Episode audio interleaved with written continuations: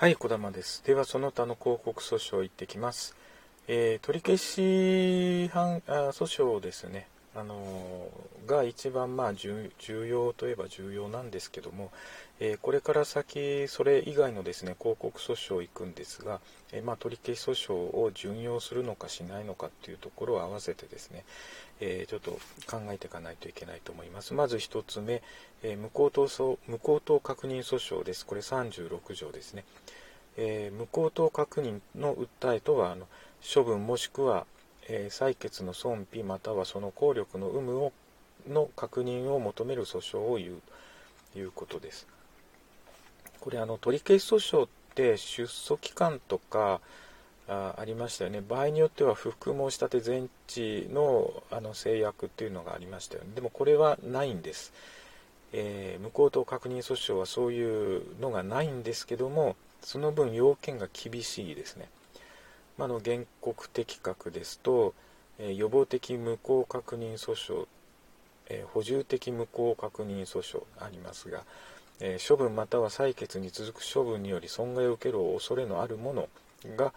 え訴えをすることができますし、え補充的無効確認訴訟ですと、えー法律上の利益を有するもので処分もしくは採決の損否またはその効力の有無を前提とする現在の法律関係に関する訴えによって目的を達することができないものということであの現在の法律関係の訴えによって目的を達することができない場合に限って、えー無効等確認訴訟はあの提起できますよということですね。その代わり出訴期間はありません。ということです。えーで、えーもう一つです。あの二つ目ですね。不法こあ不作為の違法確認訴訟ですね。これはあの不作為の、えー違法確認訴訟っていうのはあの行政庁が法令に基づく申請に対し相当の期間内に何らかの処分または採決をすべきであるにもかかわらずこれをしないことについて違法の確認を求める訴訟ということでこれ違法の確認を求めるだけであの処分もしくは採決を出せという言えるところまではないんだよということですね。であまりにもあのまあそれでは意味がないなということで次にまた、えー出てくるのが非申請型義務付け訴訟が出てくるんですね申請型義務付け訴訟って、えーまた別にあるんですけどもあの非申請型義務付け訴訟と申請型義務付け訴訟ってあの似て非なるものですから別々にあの理解しないといけないですね。えーまず非申請型義務付け訴訟は行政庁が一定の処分をすべきであるにもかかわらずこれがなされない場合において行政庁がその処分をすべき旨を命ずることを求める訴訟ということでこっちはですね先ほどの不作為の違法確認訴訟と違ってですね行政庁があの処分をすべき旨を命ずることを求めるところまでできるんですね。こっちの方が意味があるんですけどもね。えー要件としましては重大な損害を生ずる恐れがあることですね。あの一定の処分がされないことによりですね、えーであとその損害を避けるために他に適当な方法がない場合ですね。いうことになります、えー法律上の利益を有する者からの訴えであること。これ原告的確ですね。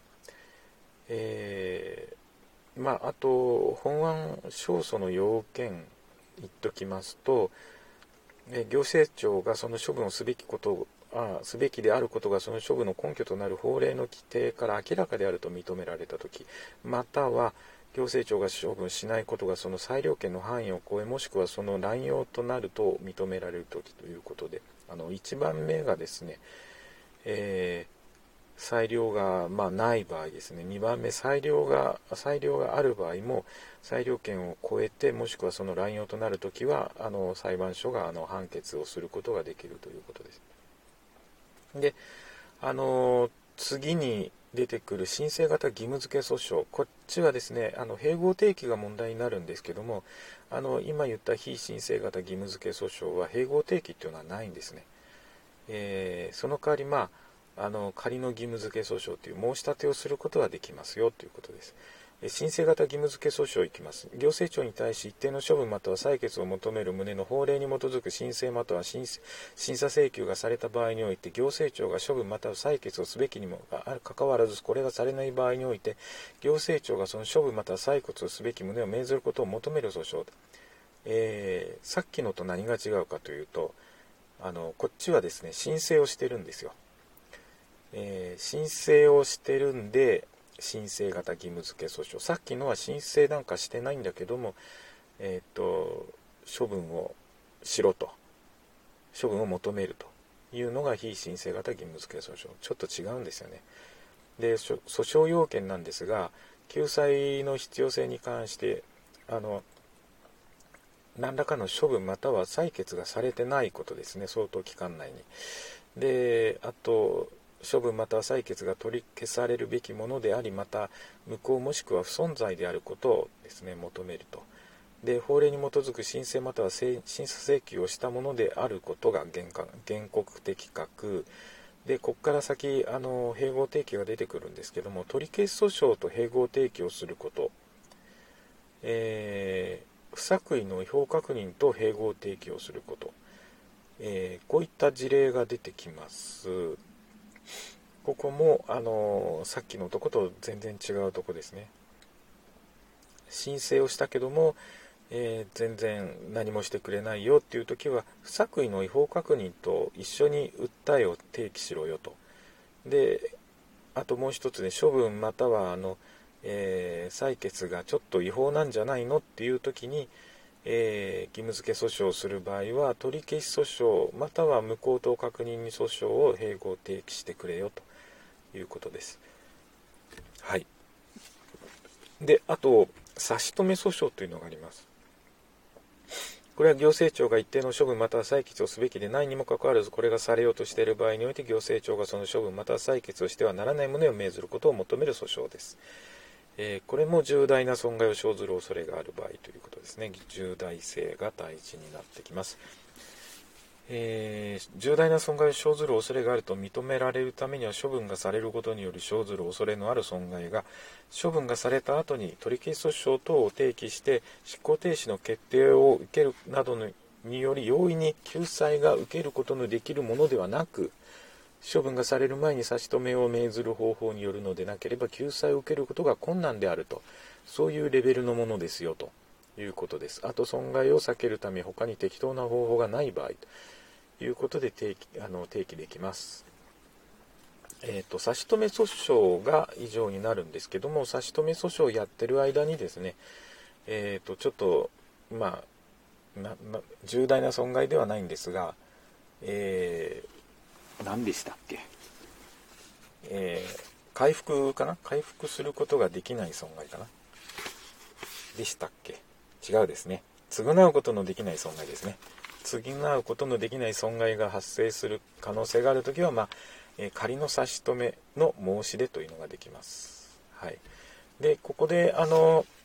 えーと、考えないといけないのはそれぞれのですね広告訴訟がですね取り消し訴訟に関する規定が準用されているのかされてないのかというのをまとめた方がいいんじゃないかなと思います。はい、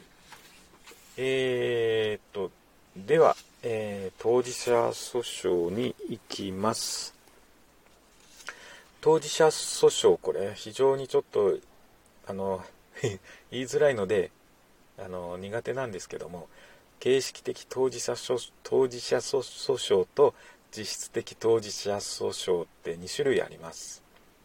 え、ー、と、それぞれ具体例をですね、まず理解しないとあの覚えないといけないんですけども形式的当事者訴訟訴訟というのはあの、えー、土地収容に関する収容委員会の採決について損失保証額に争いのある場合は、えー、土地所有者と企業者の間で、えー、当事者訴訟を提起させると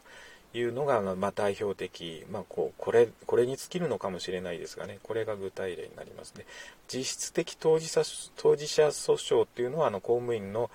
えー、手当の請求出しとか地位確認の訴え等というのが代表的なあの具体例になりますね。えーと、あとあの行政事件訴訟法の最後にですね補足の条例条条文が載ってるんですね。46条の教示ですね、えー、こういったところも細かいです。けど細かくはないか、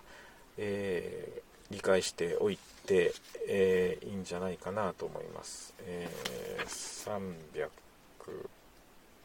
そうですね。行政不服審査法にもあの、え、補足ってありましたよね。教示